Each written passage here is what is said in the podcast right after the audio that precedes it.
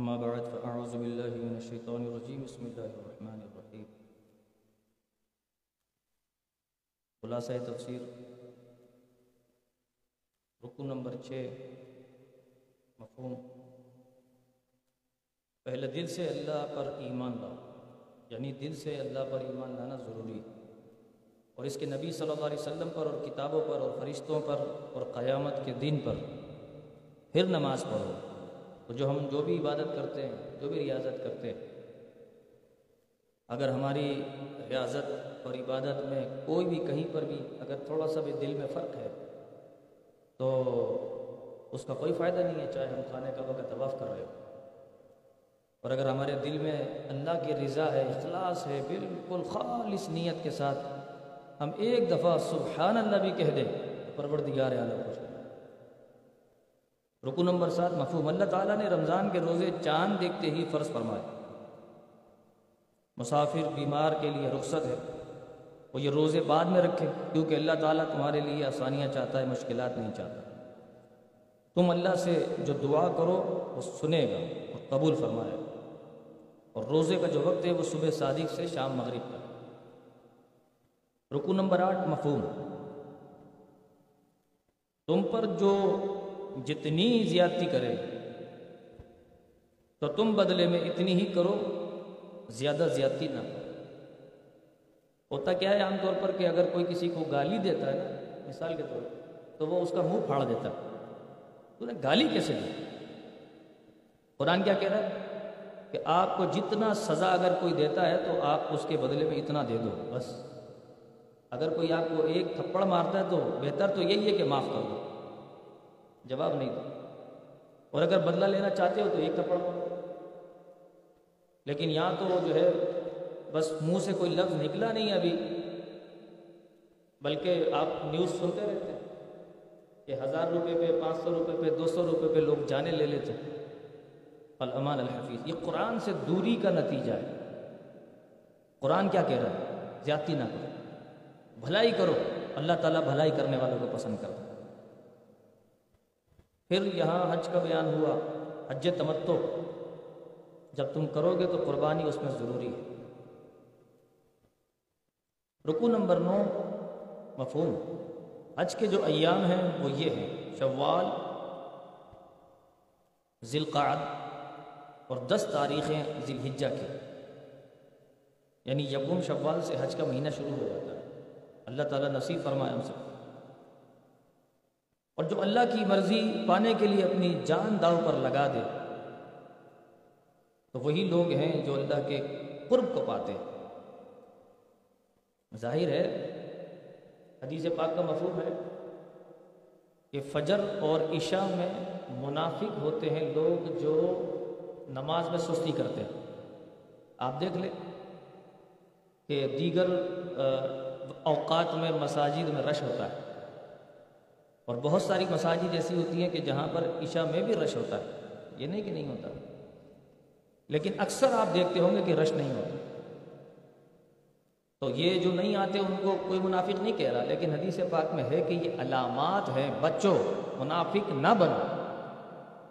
یہ نہیں ہے کہ منافق ڈکلیئر کر دیا ایسا نہیں۔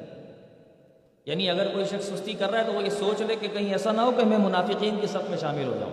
ایسا نہیں۔ بچنا چاہیے اسے۔ رکو نمبر دس، مفہوم۔ کافروں کی نگاہ میں دنیا کی زندگی آراستہ کی گئی۔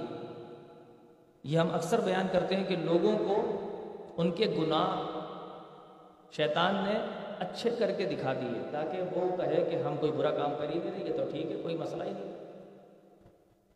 یعنی آپ سمجھ لیجیے کہ زمانہ تھا کہ لوگ داڑھی منڈانے کو برا سمجھتے تھے، اگرچہ کرتے تھے۔ لیکن آج اگر کوئی داڑھی منڈائے تو وہ اس کو گناہ نہیں مانتا۔ گناہ ماننا ضروری ہے، حرام ہے، ٹھیک ہے، گناہ ہو رہا ہے۔ اس کو تسلیم کرو کہ گناہ ہو رہا ہے۔ لیکن کوئی کہے نہیں، کوئی گناہ نہیں، کوئی حرج نہیں، آپ کی مرضی ہے۔ وہ تو رکھ کے کاٹنے کا گناہ ہے۔ ایسا نہیں ہے کہ وہ آپ شروع سے نہیں رکھتے تو بھلے نہیں رکھو۔ ایسا نہیں ایسا نہیں ہے۔ شروع سے ہی نہ رکھی تو بھی گناہ، رکھ کے کاٹی تو بھی گناہ۔ گناہ اس میں نہیں ہے کہ آپ ایک مٹھی رکھ کے چھوڑ دو، بس۔ یہ نہیں کہ رکھ کے پھر کاٹ لی، رکھ کے پھر کاٹ لی، یا رکھی نہیں، شروع سے آنے نہیں دی۔ میں تو صبح پابندی سے ریزر پھیرتا ہوں۔ تو وہ کوئی ثواب کا مستحق نہیں، وہ تو روزانہ حرام کام کر رہا ہے۔ اور وہ جو رکھ کے کاٹ رہا ہے، اس نے کم از کم جتنے دن کاٹی نہیں، وہ اتنے دن گناہ سے بچ گیا۔ آپ سمجھ رہے نا بات؟ لوگ یہ سمجھتے رکھ کے کاٹتی تو گناہ بہت ہو جائے گا۔ ایسا نہیں۔ تو اس لیے شیطان نے گناہوں کو سنوار دیا لوگوں کی نظروں میں۔ کہ یہ گناہ ہی نہیں ہے، کرتے رہو۔ ڈرامے بنانے والے وہ سمجھتے نہیں ہے کہ ہم گناہ کر رہے ہیں۔ بھائی عزت مل رہی ہے، پیسہ مل رہا ہے، شہرت۔ شوبیز ایک شعبہ ہے۔ شعبہ ہے۔ اور الحمدللہ ہمارا ڈرامہ ہٹ ہو گیا۔ الحمدللہ ہماری فلم ہٹ ہو گئی۔ وہ ہیرو ہیروئن جو ہے وہ بھی ماشاءاللہ اور الحمدللہ اور سبحان اللہ کی صدائیں بلند کر کے لوگوں میں اپنی جو ہے وہ ویلیو بیان کرتے ہیں۔ استغفر اللہ ربی من کل بات ہو۔ تو یہ ان کے دلوں پر اللہ نے مہر مار دی کہ وہ اس گناہ کو گناہ نہیں سمجھ رہے۔ اور وہ بالکل غافل ہو گئے اس سے، چاہے وہ حج کریں، چاہے نماز پڑھیں، کوئی فائدہ نہیں۔ انہیں چاہیے کہ توبہ کریں۔ یہ قرآن بیان کر رہا ہے۔ اور جو مسلمان کسی کو شرمندہ کرتا ہے، وہ اچھا نہیں ہے۔ اور وہ کس طرح شرمندہ کرتا ہے کہ شرم کرو، ہم تو اسی میں پھنسے ہوئے ہیں۔ دیکھو، دنیا کیسی ترقی کر رہی ہے۔ باہر کی دنیا، کیسے ترقی کر رہی ہے؟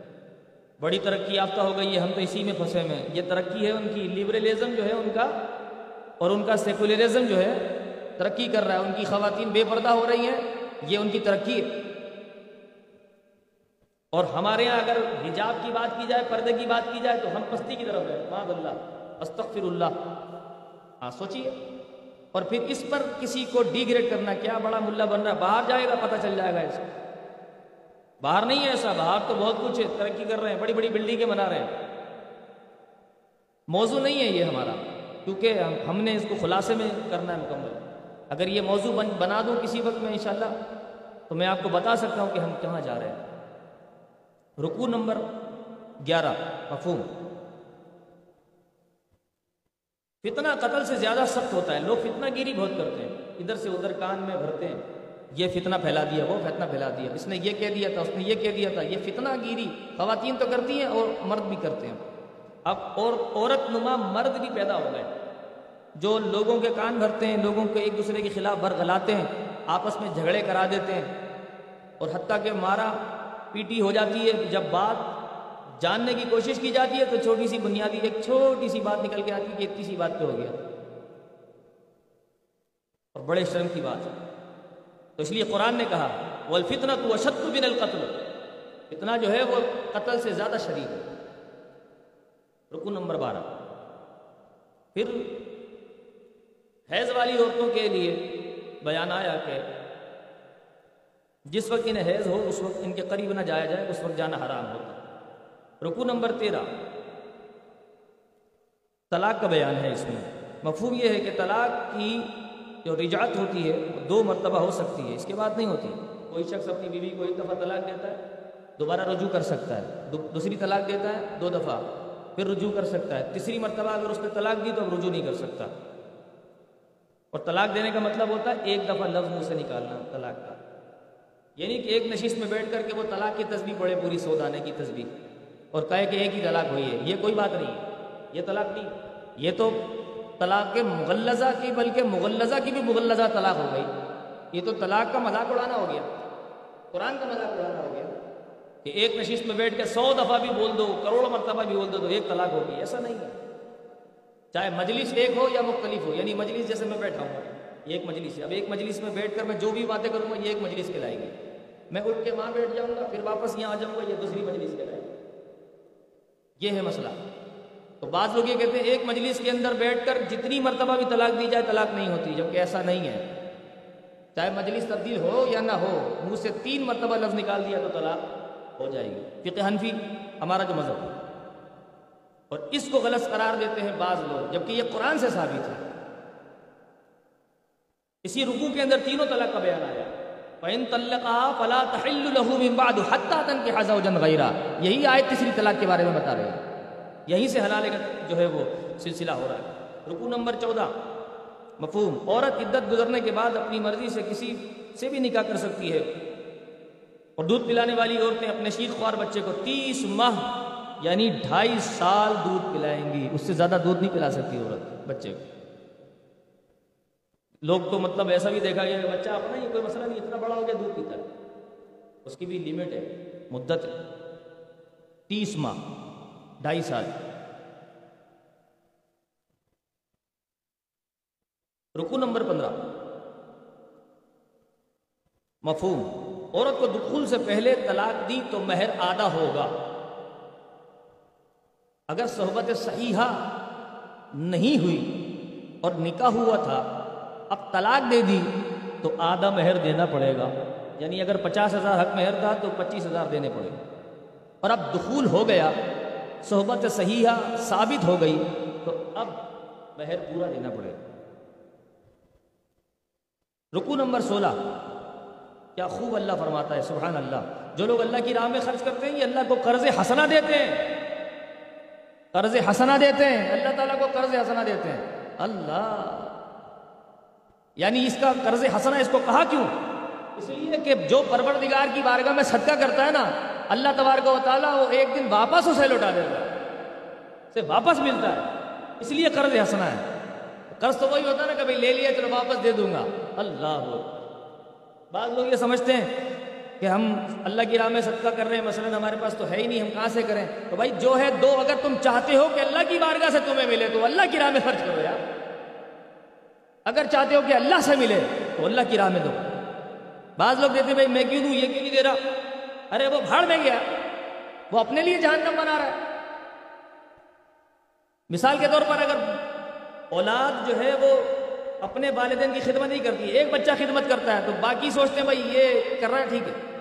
ارے، وہ اپنی جنت بنا رہا ہے، تو اپنی جنت بنا۔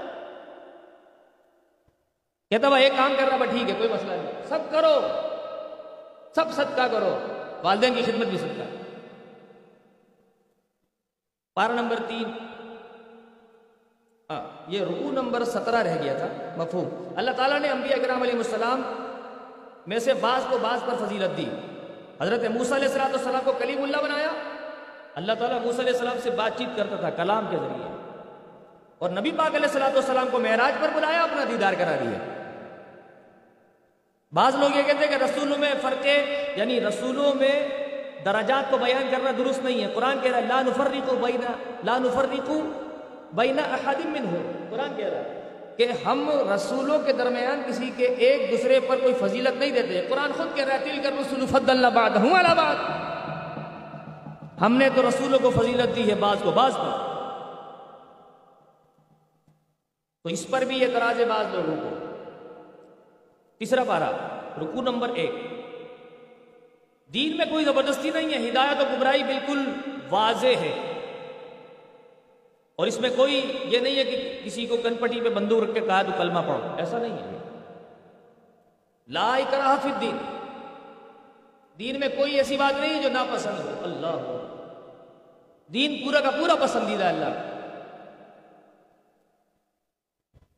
اور پھر اللہ تبارک و تعالی کے علم میں ہر بات کا علم ہے۔ کوئی بات اللہ سے چھپی ہوئی نہیں۔ اور اللہ تعالیٰ جسے چاہے، وہ غیب کا علم عطا فرما دیتا۔ اور بعض لوگ نہیں مانتے اسے۔ جبکہ قرآن مجید خود کہہ رہا ہے، آپ آیت الکرسی پڑھتے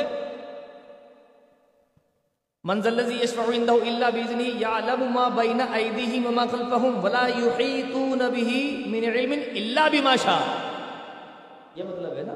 کہ اللہ کے علم کا کوئی احاطہ نہیں کر سکتا مگر جسے وہ چاہے وہ عطا کر دے۔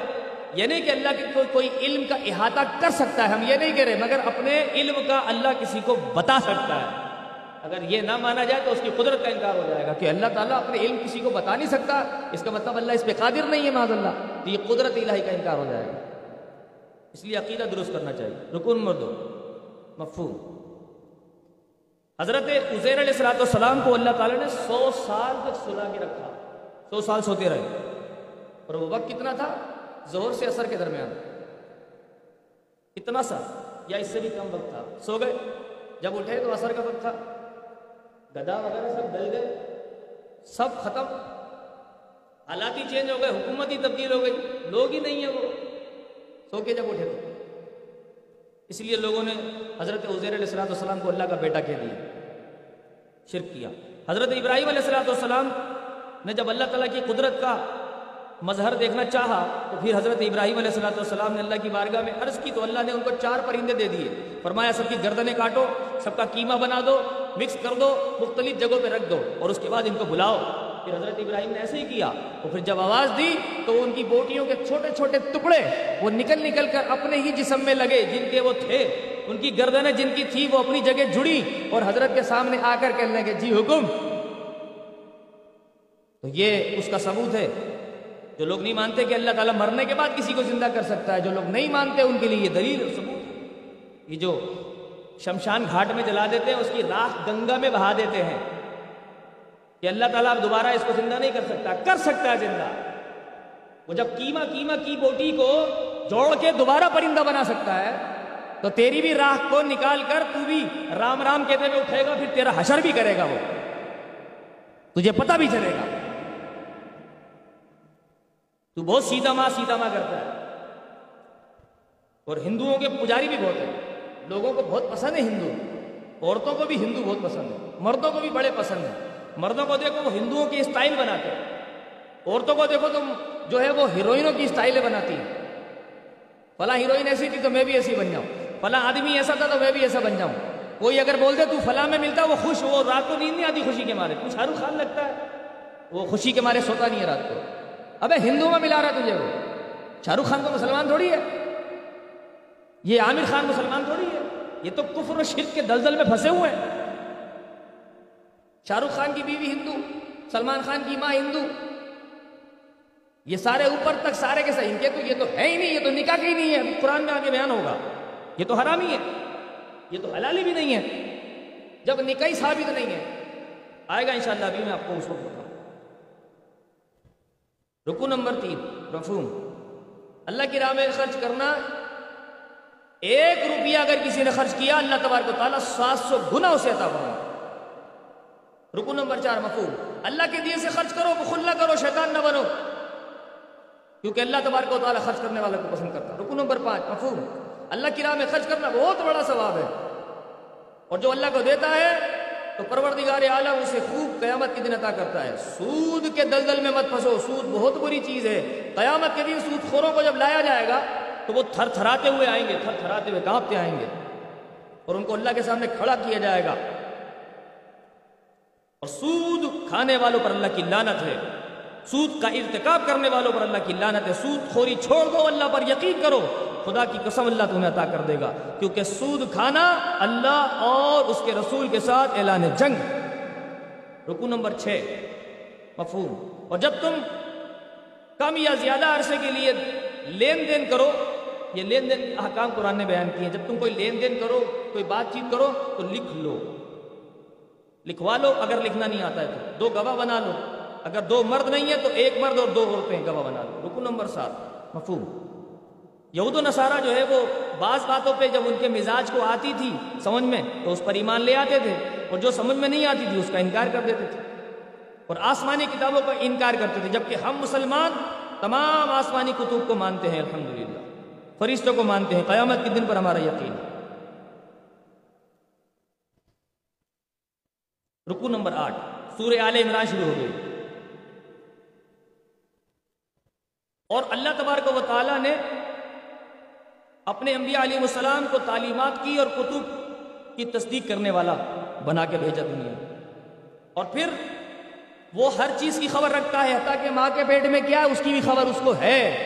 اللہ جانتا ہے۔ اچھا یہ علم غیب ہے، یہ مسئلہ ذہن میں رکھیے آپ۔ یہ علم غیب کا مسئلہ۔ یہ جو الٹرا ساؤنڈ کی مشین ہوتی ہے، جب کوئی ایک لکوڈ لگایا جاتا ہے کہیں پر بھی، اور اس کے بعد اس کو چھوٹے سے باؤل ہوتا ہے، اس کو اس کو وہاں گھماتے ہیں، تو مشین میں سب نظر آتا ہے۔ تو الٹرا ساؤنڈ کی مشین دکھا رہی ہے اندر جو کچھ ہے، تو پھر یہ بھی تو غیب دکھا رہی ہے نا۔ تو پھر شرک نہیں ہو گیا، کیونکہ غیب کی خبر تو اللہ ہی کے پاس ہے۔ نہیں سمجھے آپ؟ بھائی غیب کی خبر تو اللہ ہی جانتا ہے، تو پھر یہ الٹرا ساؤنڈ کی مشین کیسے بتا رہی ہے؟ جو کہ انسان کے ہاتھ کی بنائی ہوئی ہے۔ جب انسان کے ہاتھ کی کوئی چیز بنائی ہوئی ایسی بات بتا دے جو غیب ہے۔ انسان کے ہاتھ کی بنائی ہوئی چیز۔ غیب بتا رہی ہے۔ اور اگر اللہ کا بھیجا ہوا نمائندہ بتا دے تو کہتے نہیں بتا سکتا۔ اللہ کے بھیجے ہوئے نمائندے پر شک ہے الٹرا ساؤنڈ کی مشین پہ شک نہیں ہے۔ کیسی عقل ماری گئی ہے۔ رکو نمبر نو۔ یہ موضوع نہیں ہے ہمارا۔ اگر موضوع ہو تو پھر ہم تفصیل سے بات کر سکتے ہیں۔ رکو نمبر نو۔ جنگ بدر میں تین سو تیرہ صحابہ تھے، اور کافروں کی تعداد جو تھی وہ تیس ہزار سے زائد تھی۔ اور مسلمان جو تھے، اللہ تبارک و تعالیٰ نے اوپر ایسا کرم کیا تھا کہ وہ دگنے تگنے نظر آتے تھے کفار کو۔ جو کافر دیکھتے تھے نا تو وہ ان کو وہ ایسا نظر آتا تھا کہ ایک کے دس۔ وہ کہتے تھے، اتنا بڑا ہجوم۔ جبکہ وہ ہوتے صرف تین سو تیرہ تھے گویا کہ ان کو اللہ نے بہنگا بنا دیا تھا ترپیچ کر دیا تھا۔ مطلب یوں، ان کا مذاق اڑاؤ۔ مذاق اڑاؤ، مسئلہ نہیں۔ مذاق اڑانے میں مسئلہ نہیں۔ کیونکہ کافروں کا مذاق، انہوں نے بھی ہمارے انبیاء کا بہت مذاق اڑایا۔ اور یہ کافر کبھی بھی اسلام لانے والے لوگ نہیں ہیں۔ اور انہوں نے جو اسلام قبول نہیں کیا نا، اس کی اصل وجہ یہ ہے کہ ان کے دل میں حسد اور جلن ہوتی تھی۔ اللہ کریم سے ہم دعا کرتے ہیں، پروردگار عالم جو ہے، ہماری حاضری کو قبول فرمائے اور ہمیں قرآن مجید پر عمل کی توفیق عطا فرمائے۔ ہم علیہ